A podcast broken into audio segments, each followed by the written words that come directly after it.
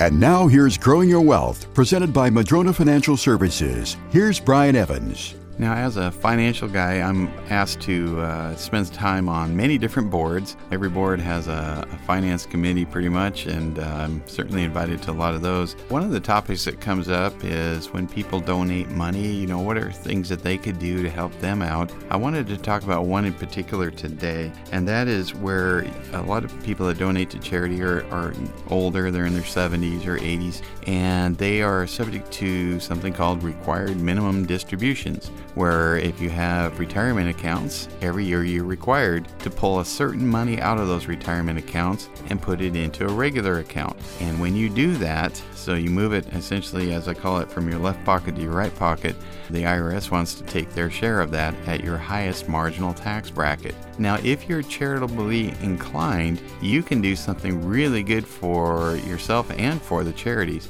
So you can do a direct transfer from your IRA to your favorite charities, and it does qualify towards your required minimum distribution. Now, how does this help you? Well, nobody pays any of the income tax on that. When it goes directly to the charity, you don't pay income tax on that. Charity gets all the money. So let's say instead of taking $10,000 directly and paying 2,000 in tax and giving them 8, you could just give them the 10 directly.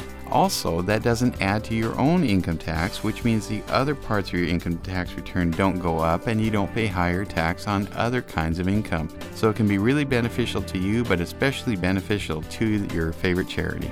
Even the mightiest of trees can be blown over if they don't have strong enough roots. The same is true with your investment plan. Can your plan withstand a financial storm? Go to MadronaFinancial.com and click on the Get Started button to request your rooted wealth analysis. You can also click on the chat button and ask us anything. We have a searchable library with answers to your questions. Visit MadronaFinancial.com.